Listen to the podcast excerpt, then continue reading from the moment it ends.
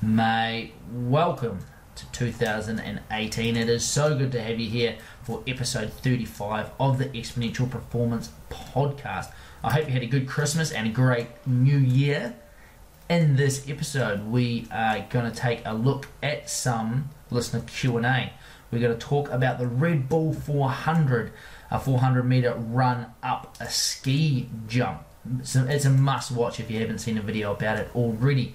We're also going to talk about uh, weight loss in cycling. What if you're training and you're not losing any weight? What's going on there? And EPC coach Nick Taylor is going to talk about macronutrients. Let's get into it. Welcome to the Exponential Performance Podcast. Join sports scientist and performance coach Matty Graham to find out how to train smarter and maximize your performance no matter who you are. G'day, mate. What's going on? It is so good to have you back here listening to the first episode of the Exponential Performance Podcast for 2018. This is episode 35. I hope your year is off to a good start and that you're training towards your goals, whatever they may be, are going well so far. Now, if you follow me over on Instagram, you would have seen that the Exponential Performance Podcast Christmas charity, we managed to raise $702 from all of you generous listeners out there. And this $702 has been donated to World Vision to help make some other people's lives who are a little less fortunate than us make their lives slightly better. So thank you, thank you, thank you to all of those people that uh, dug deep and paid it forward. Remember, I asked if you've found this podcast useful and you want to give something back, then consider paying it forward and making a donation. So, thank you very much for everybody that donated uh, to make up that accumulative amount of $702. A little goes a long way in this case. Now, at the moment, I am in the middle of one building finish building our house, which has taken a long time to do. And also, over uh, the last couple of weeks, I have been working personally, uh, along with a lot of help, on building a big deck out the back of my house. Now, the more and more I think about it, the links between building and coaching slash training are so strong. And I've talked about this before in a video where I talked about uh, a builder's toolbox and the art versus the science of training. And while uh, a, a builder may have these tools that they use, that's sort of the science of the training. How they use them and they use that workmanship, that's the art of coaching or training. And the more I think about these links, and if you want to look at that video, I'll post a link in the show notes below so you can check that out. Just head over to the Exponential Performance Coaching website under po- the podcast tab, episode 35, and you'll find the link to the video there.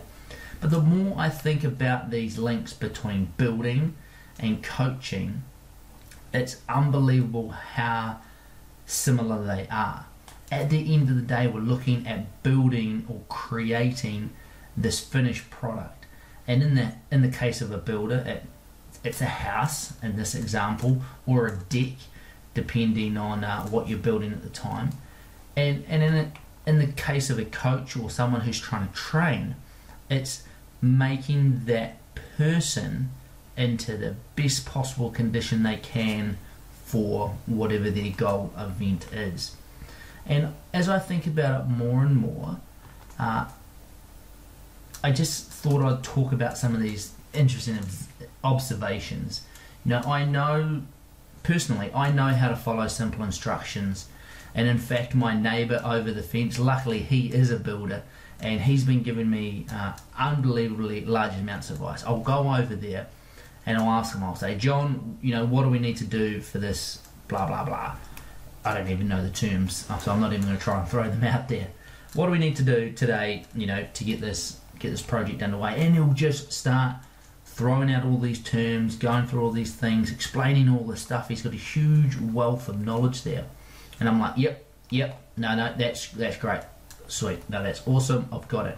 And I walk back over, and I'll get over to the job site, and I'll just have forgotten everything. Looking at the situation, I'm like, oh no. And as we get along a bit, it's not too bad. I can follow those simple instructions, you know, hammer a few bits of wood together, and then when something doesn't go quite right, I don't know what to do. And I think that's a lot the same for a lot of people who are potentially self coaching themselves. They read a book or they get a little program uh, off, off the internet and they start following it and it's going pretty well that you know they're following the simple instructions they're doing the basic things but then when there is a fork in the road and a decision has to be made or an obstacle needs to be tackled or something doesn't go quite right, then that's where the accumulative knowledge of the coach uh, really comes into play is tackling those little problems. And i think a builder is much like that. They have to uh, have to problem solve as they go as things crop up because while you've got a plan on paper it doesn't always go to plan. So you've got to be uh, flexible as well as keeping to that structure. Another little example that I thought was, you know, that, that difference between the tools and using the tools, knowing how to use the tools. And I think a classic example of this is Instagram.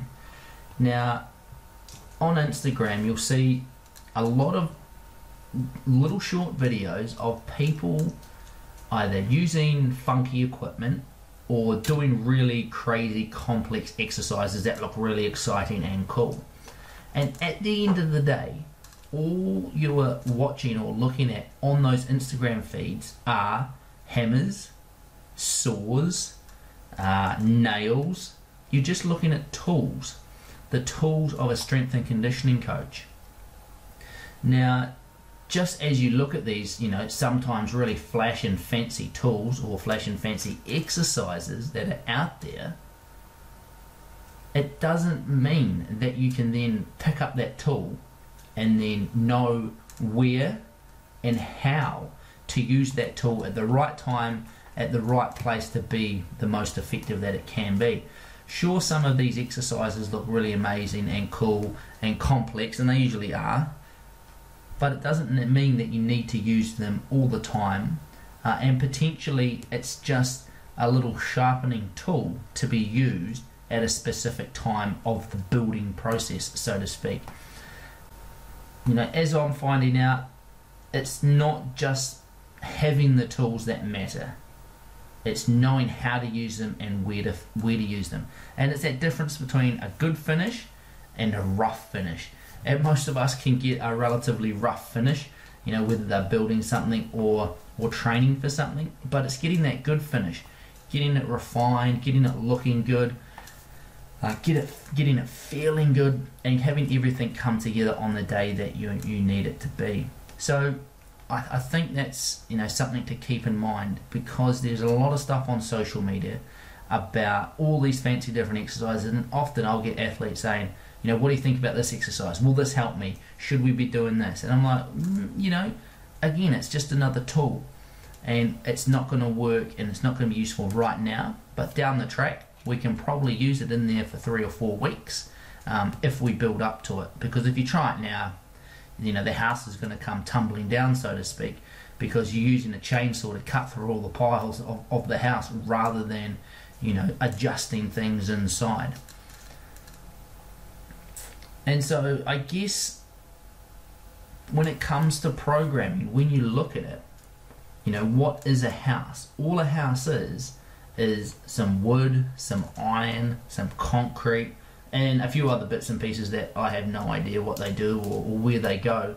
A few nails and nuts and bolts and that sort of thing. You know, it doesn't matter if you have, uh, you know, a really basic house or a really, really flash mansion at the end of the day, those same ingredients or bits of the puzzle are still the same. It's still wood, it's still concrete, it's still some bricks, some, you know, whatever it might be. It's just those finishing touches and potentially the time taken to build it that is different. And it's just like, you know, your training program. What is it? It's running, it's biking, it's kayaking, it's swimming, it's strength training. It doesn't matter if you are training for your first race or you're training for the world championships. The basic materials are the same, but not all of the builds, the building processes are equal. You know, a world champion still bikes, they still run, they still kayak, they still swim, depending on what their, their sport is that they're training for. And the same goes with a beginner, but it is they're not not equal on terms of that. So I don't really know where I was going with that. It's just some observations, and I just want you to think about your training and how you're approaching it. You've got all these tools, and most people know what the tools are: interval sessions, hill sessions, squats, push-ups you know, long, slow distance, heart rate zones. Everybody knows what these tools are. And it's just like a hammer or a saw or, you know, a nail gun. A lot of people know what these are. But when it comes to actually using them and crafting what you want out of them, that's when it becomes that difference between a skillful builder or a coach and an unskilled builder or a coach. And getting somebody to help you with these tools and give you the advice to implement them is really key. And I know not everybody wants a personalized coach, and that's something that I'm working towards at the moment is putting together an online program that allows you the knowledge to use these tools at the right time for the right job so you get the result you're after. So keep an eye out for that it's in the process at the moment. It's all going to be focused around periodization and planning your own personalized training plan. So I will keep you updated with that as it all comes together. Now we're going to jump into a segment with exponential performance coach Nick Taylor, and he's going to talk all things macronutrients as he starts a series about nutrition. Let's get into it.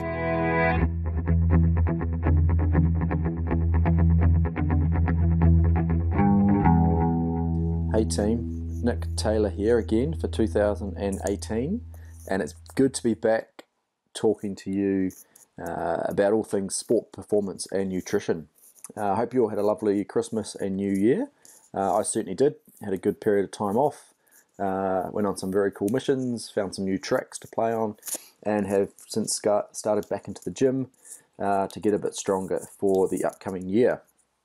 Now, Alongside Matty, I studied sports science uh, and performance at Otago University, um, and since then I've delved into some postgraduate work in, in nutrition, um, and that's really my sort of my enjoyment side is the nutrition.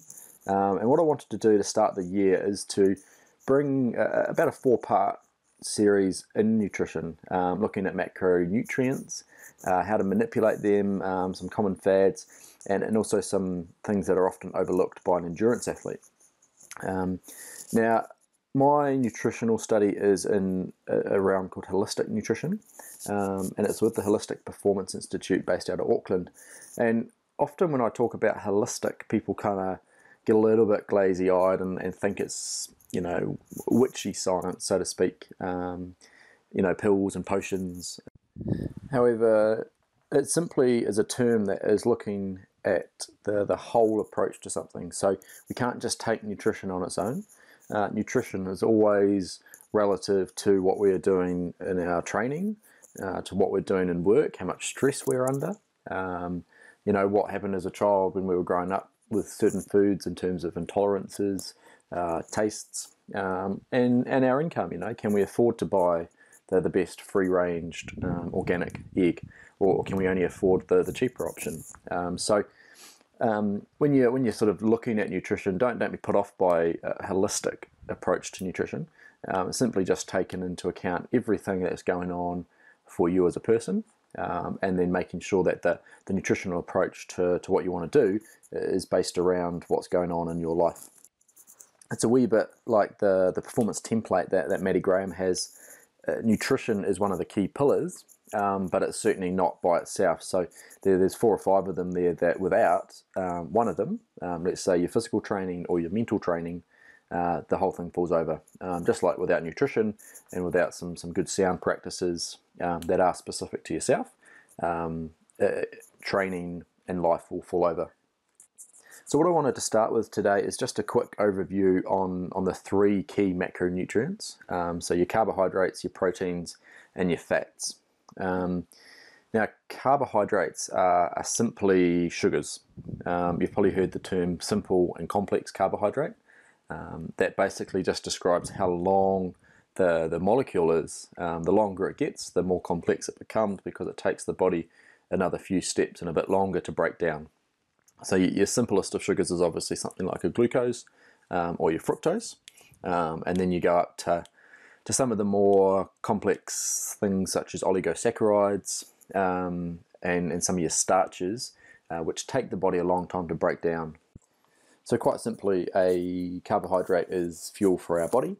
Um, just like putting petrol into a car, we put a carbohydrate into our body to give us energy to do a certain activity. Um, now that's not to say you don't get additional things like vitamins and minerals from a carbohydrate, especially vegetables.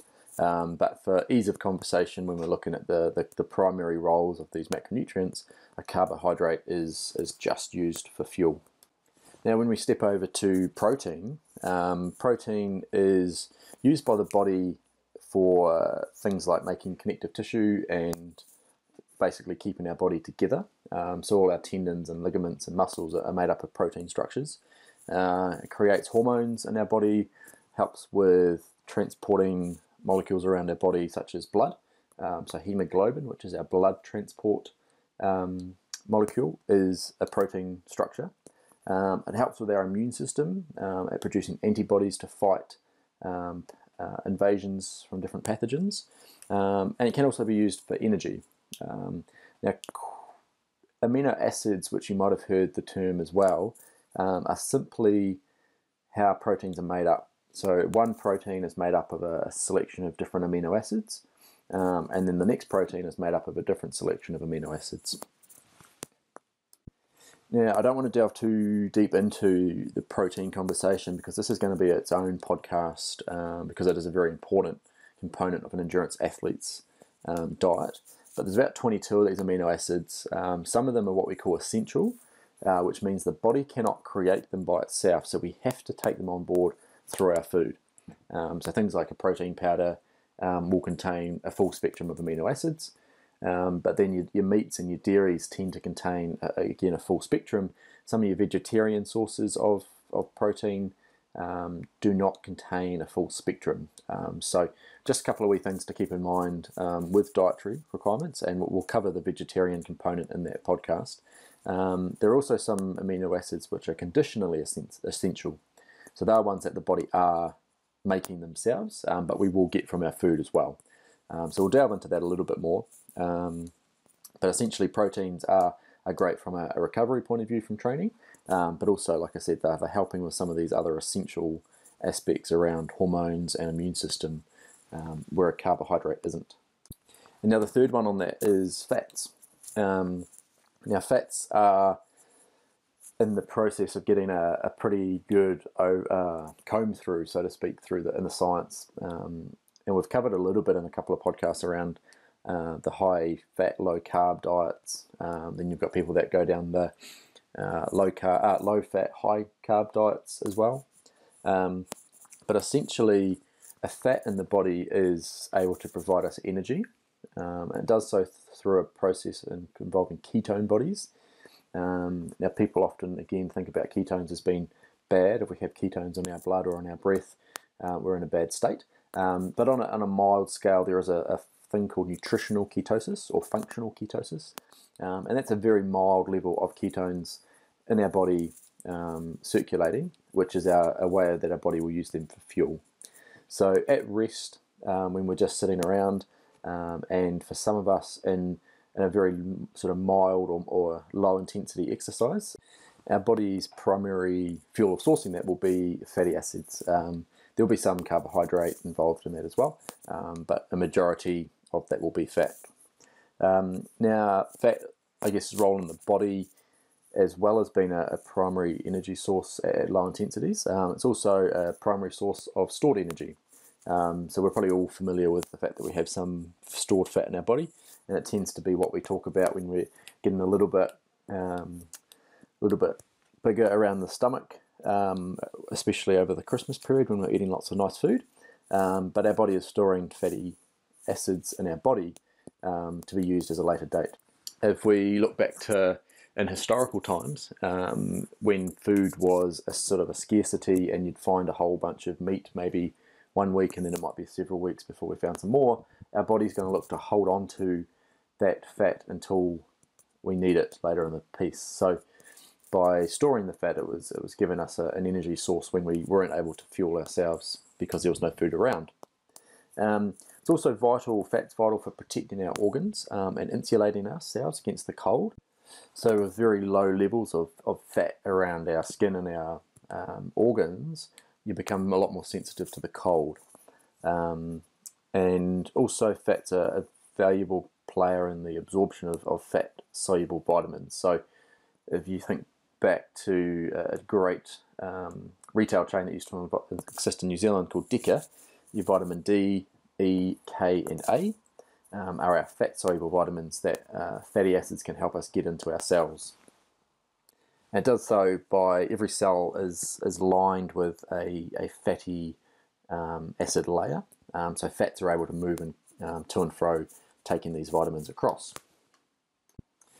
So fats, like I said, have, have had a bit of a bad rap uh, in, in the past, and they're starting to become a lot more respected for what they do in the body, and people are starting to eat them in a, in a greater quantity. Um, but it is important to remember that there are bad fats, just like there's bad carbohydrates, and there's good fats, and then there's good carbohydrates as well. So I'm certainly not advocating for the, the eating of, of all and any fats as, as often as you like, um, but taking on board some really good quality fats um, in oily fish um, or even fatty fish. Um, things like flax seeds, um, a lot of your nuts, um, even coconut oil to an extent in, in, in moderation, um, and olive oils, those kind of things that are really nice and, and nutritious for the body, um, but not over consuming fats that are coming out of things like our processed meats, so our, our bacon and our salamis, while they're good, um, they're in moderation, they're, they're great, but in excessive consumption, they've, they've got some really bad connections with some diseases. Um, so as we delve through these podcasts, we'll break down the omega threes and omega sixes a little bit more. Um, but hopefully that's given you a bit of an overview on the, the three main macronutrients. Um, and like I said, the, the next kind of couple of weeks we're going to break them down a little bit more. Um, but next week we'll start with the protein um, because this is a, a, vital piece for endurance athletes.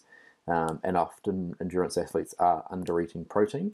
Um, so therefore they are jeopardizing their recoveries and jeopardizing their performance. But hope you have a, all have a good week out there training. Um, make sure you try something new this week and you try and smash a PB. See ya.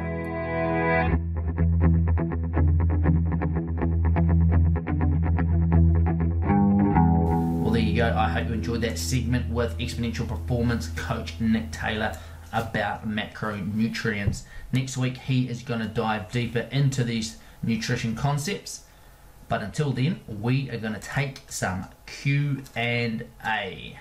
Here we go for the first one. Hi, Matty. My name's Graham. I live in Newcastle upon Tyne in the UK.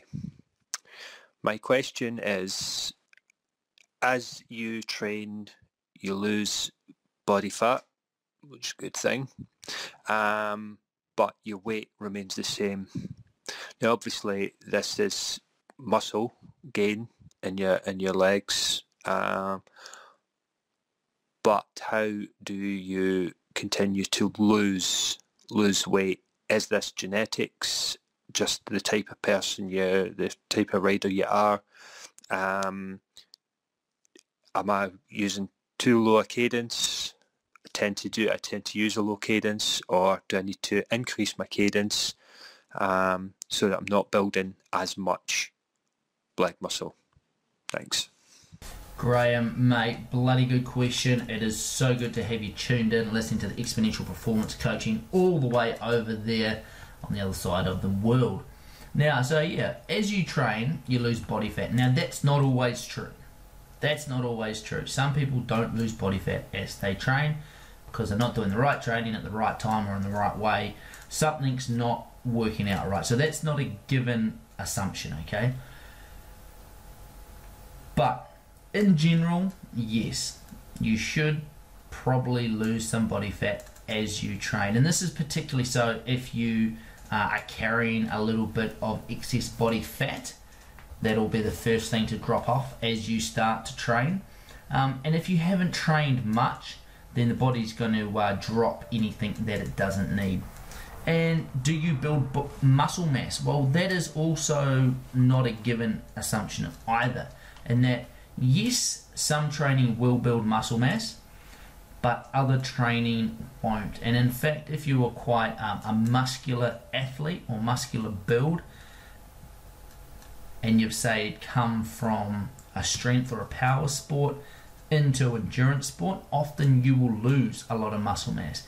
The thing with the body is it will hold on to what it needs. If you aren't using that muscle mass, and it's not functional, then it will get rid of it. You just have to look at a cyclist for an, example.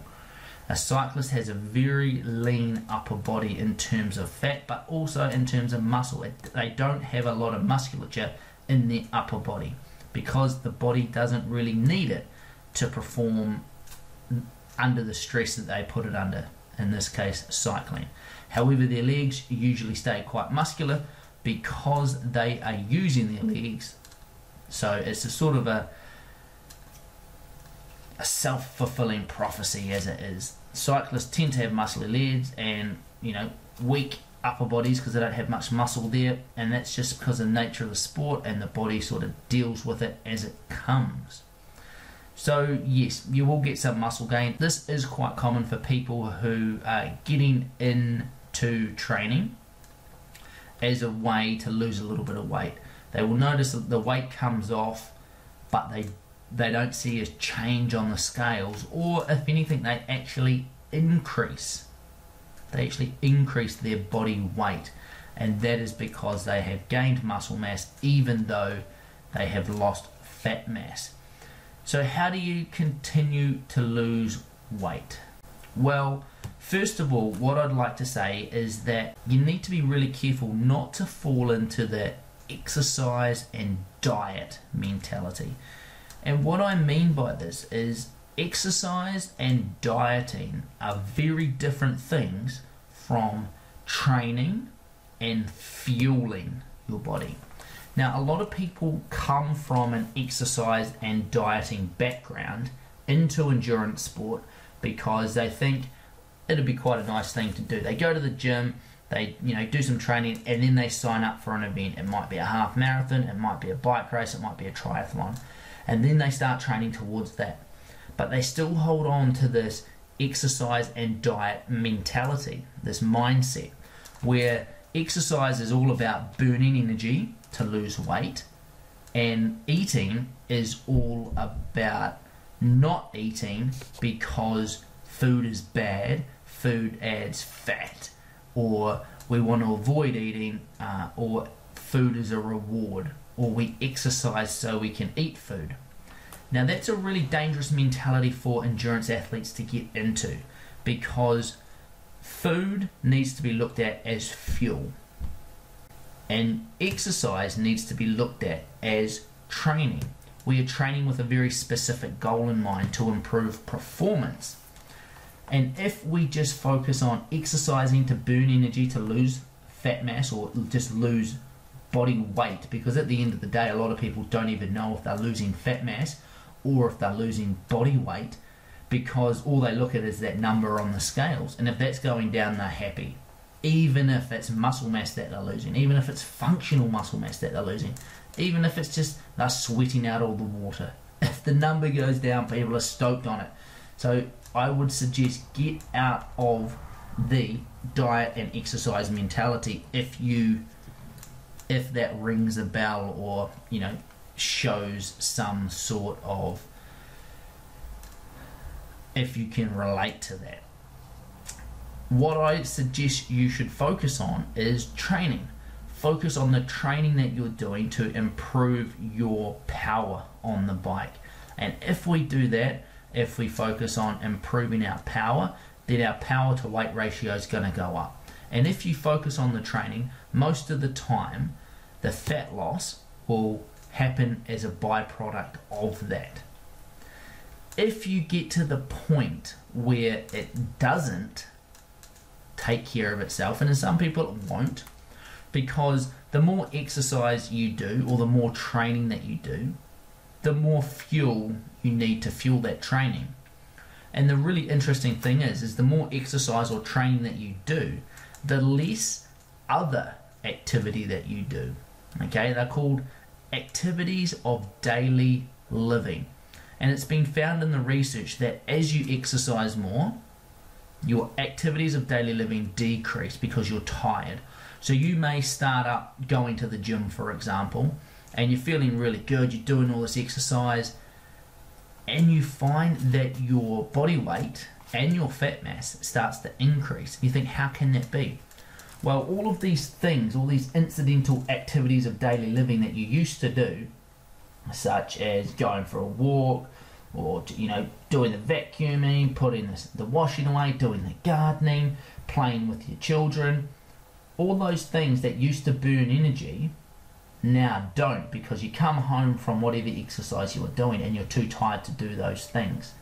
So while you burn a bunch of energy during that exercise, your total energy expenditure during the day can actually drop. You know, maybe you used to walk to work or bike to work, but now you're too tired because of this new training regime you've got. So now you drive everywhere. So all of these things start to add up. So more exercise doesn't necessarily mean a decrease in weight.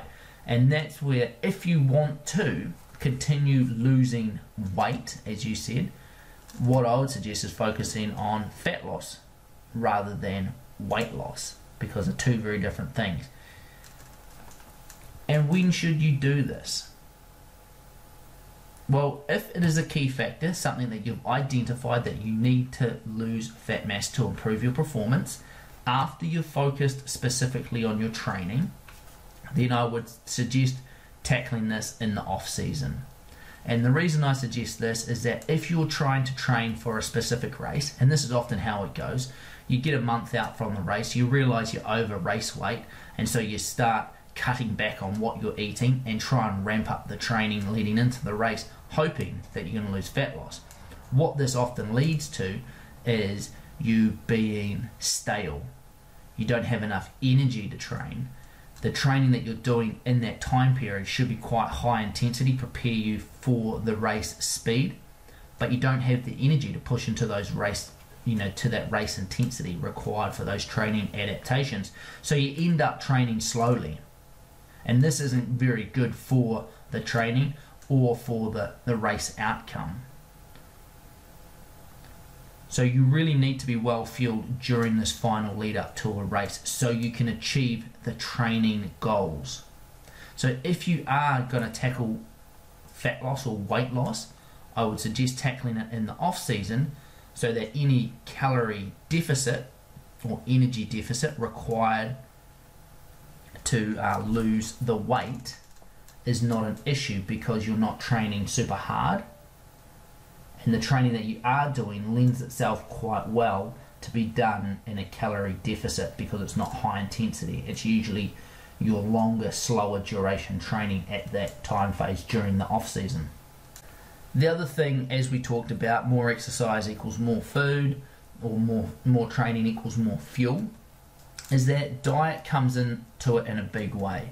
And if you're in the situation where you have got a bit of a plateau with your weight, you're doing lots of training, then I would suggest looking at your diet because it comes into play in a big way. You know, the old saying, you can't out train a bad diet, it's always going to catch up with you. So it doesn't have to be a big, complicated nutrition plan. Often, it just takes a little bit of time looking at the amount of fuel you are taking in, looking at those sources of fuel, and then cutting out some of the maybe not so important sources. Cutting out the crap, so to speak, the crap, the junk food.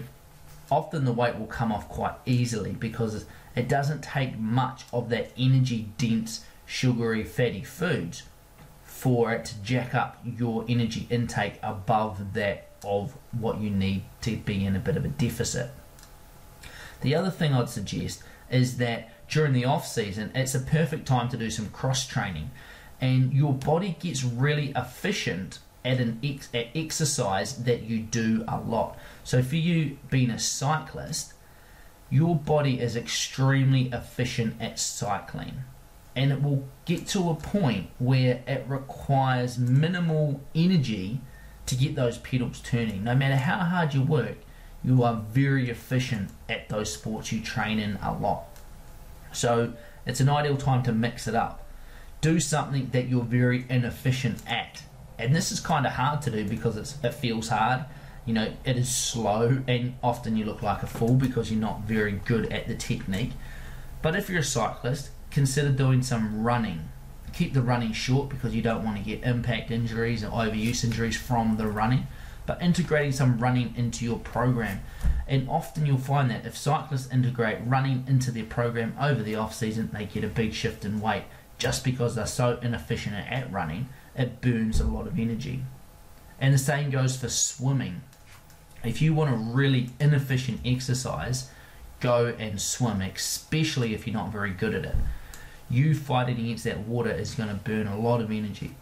Also, some strength training. I know it sounds counterproductive because we're talking about that muscle gain affecting your overall body weight. But if you get into some strength training, again, your body's not used to it, it will get a big change.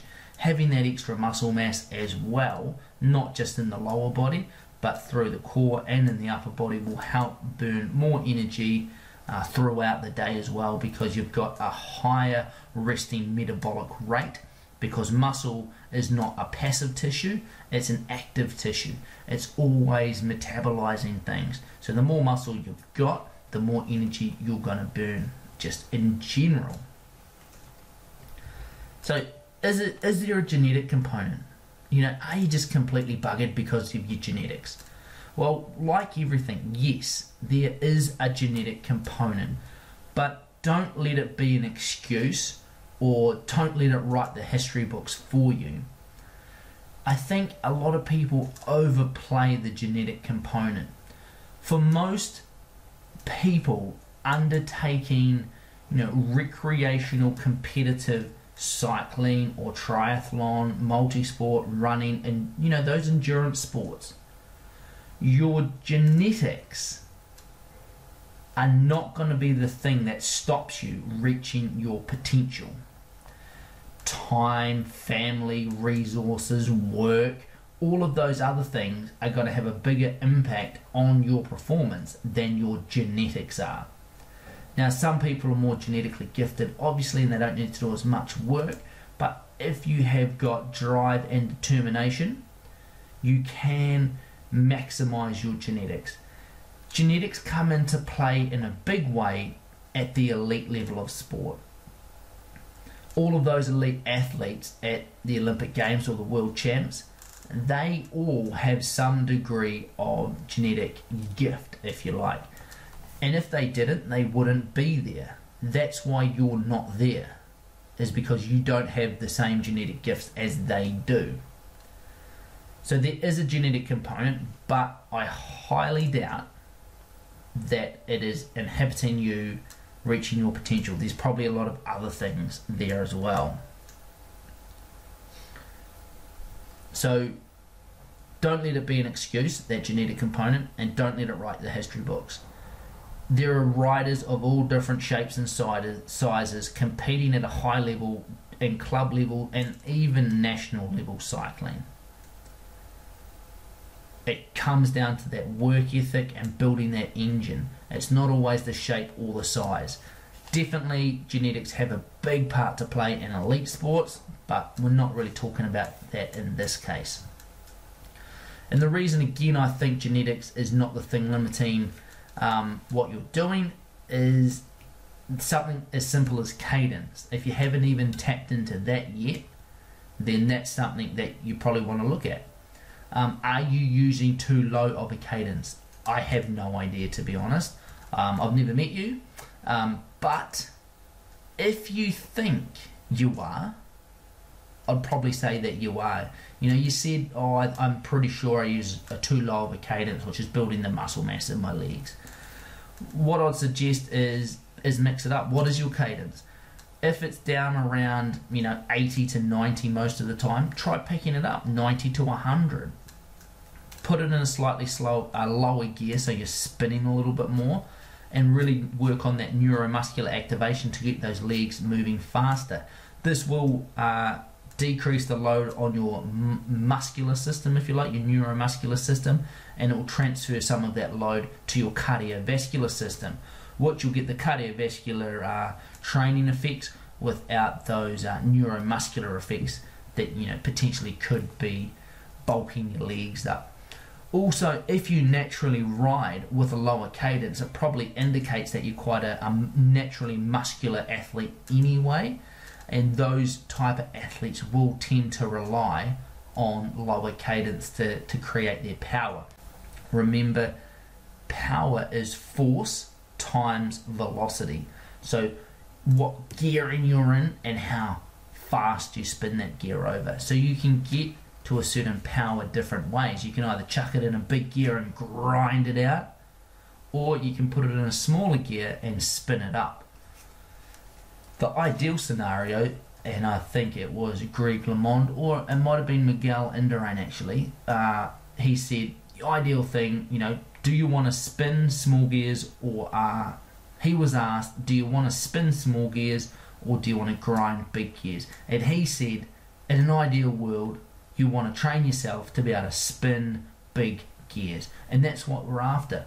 So if you think your cadence is low, work on getting it up. Not just because of the muscle mass or the weight uh, issue, if you like, but it's got to be good for your riding uh, hands down to be able to generate more power at those higher cadence ranges rather than relying on those big grindy gears. Because if you start to do a lot of endurance riding or endurance racing and you're always surging in those bigger gears, it's going to sap your legs more than if you can quickly change cadence in a lower gear. So, Graham, I hope that helps, mate. If you are more confused than you were before, feel free to fire me through another voice question and I'll do my best to answer it for you. Just remember if you at home have a voice question you would like me to answer, head over to the exponentialperformancecoaching.com website slash ask ask and you can ask your voice question over there. And as a thank you for sending through your voice question, I will send you through a free copy of the Performance Temple handbooks. That includes uh, a handbook that covers all four pillars of the Performance Temple. If you want to get a free insight of the Performance Temple, just head over to exponentialperformancecoaching.com and you can download a free insight there. But if you want to know more about the pillars of recovery, function, psychology, and nutrition, you can get a free uh, copy of those handbooks if you ask me a question. Otherwise, they usually cost a little bit. You can go buy them if you want as well, but ask a question, I'll send them to you for free. All right, moving on to our next question. Let's have a listen. Hey Matty, would love to get your opinion about something. Um, I'm currently training for a race called the Red Bull 400. It's basically a 400 metre race up a giant uh, ski slope, a total living incline around 180 metres. The race itself lasts around 4 to 5 minutes now I've seen a lot of your videos of training your anaerobic threshold as I think raising this as high as possible will help me run at a high intensity for longer. Now my anaerobic training uh, consists of around 4 minutes on with 2 minutes off for around 4 to 5 rounds as suggested in one of your videos. I also do a lot of 200 meter hill sprints um, at around 70% effort with a gentle jog down being the rest. Um, I tend to do this around five to six times. Um, is there any other types of training or workouts you would recommend? Um, I also do a lot of strength training on my legs, uh, mainly things like squats and deadlifts uh, once a week. Uh, thanks in advance for any ideas you might have. Mate, hey, thanks so much for your question. I hope your training is going well for the Red Bull 400. I hope this hasn't got to you too late and you're still able to implement some of these changes into your training. So, for those that don't know, the Red Bull 400 is crazy. It's a crazy event. Um, I'll post a link to a video about it in the show notes over at exponentialperformancecoaching.com slash 35. Um, or you can find it underneath the podcast tab at episode 35. So essentially, these crazy people line up at the bottom of a big uh, ski jump. The jumps are 400 meters long, uh, and they proceed to run pretty much up this vertical ramp, uh, gaining a total of 180 meters over 400 meters. I'm not too sure exactly what sort of incline that is, but damn, it is steep it's not necessarily just a run because they get to a point where it's more just powerful power steps, if you like, driving through the legs. Um, and as the question uh, said, it takes around about four to five minutes. The interesting thing about an event that's around four to five minutes is that it is very aerobic, but it is also very anaerobic in the same breath. These events around that, that four to five minute mark, I personally think are some of the hardest events on earth. It's such an intense intensity. It's it's not short enough that you don't get the the massive anaerobic burn, say as in a, in a, a hundred meter sprint or even a two hundred meter sprint. But it's also not long enough that you can settle into a steady pace. It's pretty much just as hard as you can go for that for that time, and they are very very hard physically and psychologically. So in your training, it's not just about developing your physical capacity, but it's about developing your psychological capacity to be able to push yourself into that hurt box and stay there for as long as possible. So it sounds like the training that you're doing is pretty solid. You obviously got it from a video of mine, which is great to hear that that has been helping you. And yeah, a classic anaerobic threshold session is four minutes hard, two minutes easy. And anything around that sort of ratio of two to one when it comes to our work to recovery ratio. And we covered this in our podcast episode when we talked all things anaerobic threshold, which was episode 25. So if you want to go back and check that out, you can. But in essence, what we're trying to do is work for twice as long as we recover. And that way, the, the lactic acid or the lactate and the hydrogen ions build up in our blood in our blood, sorry, and start to accumulate so that our body adapts to that accumulation. And that's what helps us improve our anaerobic threshold. So, yes, you definitely want to improve your anaerobic threshold. 200 meter hill sprints, I like those as well. Uh, and strength work, I definitely like that in terms of your squats and your deadlifts. So it sounds like your training is, you know, on track. So what I would suggest is just getting a little bit more structure around it. So depending on how long you had got, I would put in as long as possible in a base phase. And what I'd be doing in the base phase is working on your strength endurance. And what that essentially is, is just hills, hills, hills, and more hills. What we're trying to do is build up your aerobic capacity. And because, and a lot of people will think, well, this is not a long race, why do you need a good and a, good aerobic capacity? Well, a good aerobic capacity allows you to build a good anaerobic capacity on top of it. And you can't really have one without the other for these very uh, mid-term events in terms of that four to five minute range. So depending on how much time, put as much time into that base uh, hill strength endurance phase as you can. And how long would that be? Well, it doesn't really matter, but you want to leave yourself about 8 to 10 weeks out from the event to work on some really good um, anaerobic speed type work. And the higher you build the base in terms of that strength endurance, the more work of this anaerobic type work you can do on top of that. So somewhere between 8 to 10 weeks.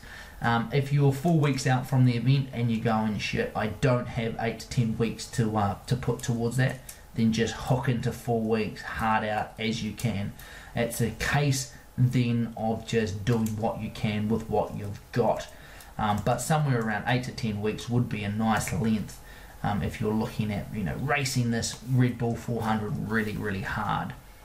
So during this time, what I would re- recommend doing is keep up with the anaerobic threshold work and focus on progressing it. So you can progress anaerobic threshold work uh, in a couple of ways. You can uh, increase the work duration or increase the amount of uh, reps that you do. So at the at the moment you might be doing four lots of four minutes on, two minutes off. Maybe that increases to six times four, uh, or you could go to four times five minutes. So pushing that that length out a little bit. Those hill sprints, I really like those.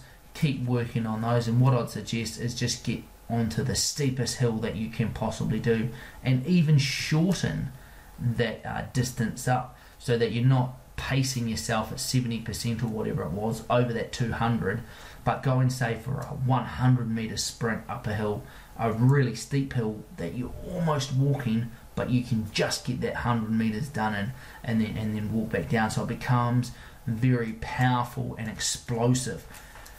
The other thing I'd suggest you do is not only uh, anaerobic threshold work, but lactate tolerance work. And lactate tolerance is all about getting your lactate levels or your lactic acid levels in the blood as high as possible.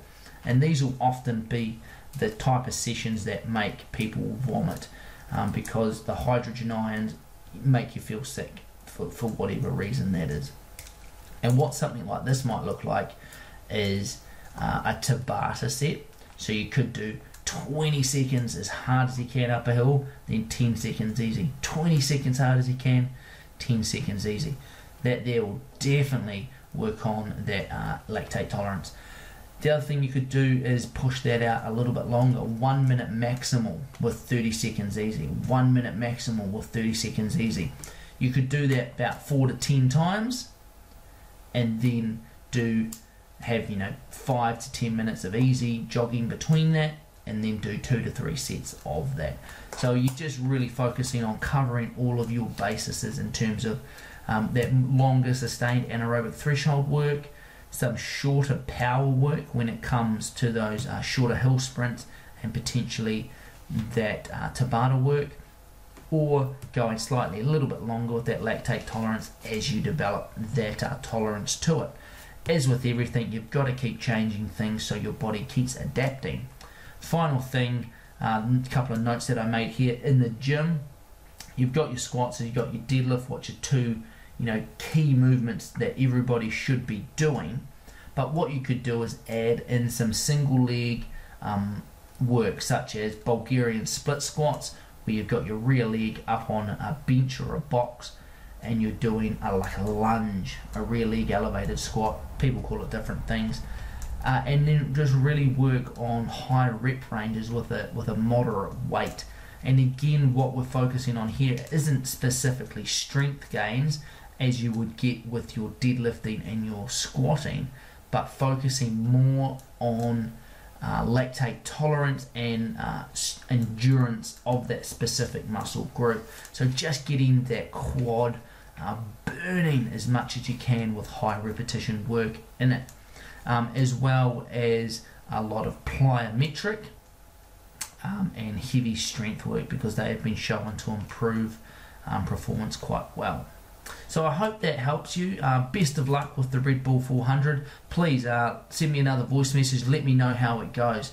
Um, and if anyone out there is using training advice that I have been giving them, uh, whether it be on the podcast, or whether it be on a YouTube video, please send me in a wee uh, voice message and let me know how it has been going for you. I always love to hear how things are going and how the content that I am putting out helps people because at the that's the at the end of the day that's why I'm sitting here recording this podcast is I want to help as many people as I can improve their performance and get those good finish line feelings uh, that you get when you do cross those finish line and achieve your goals.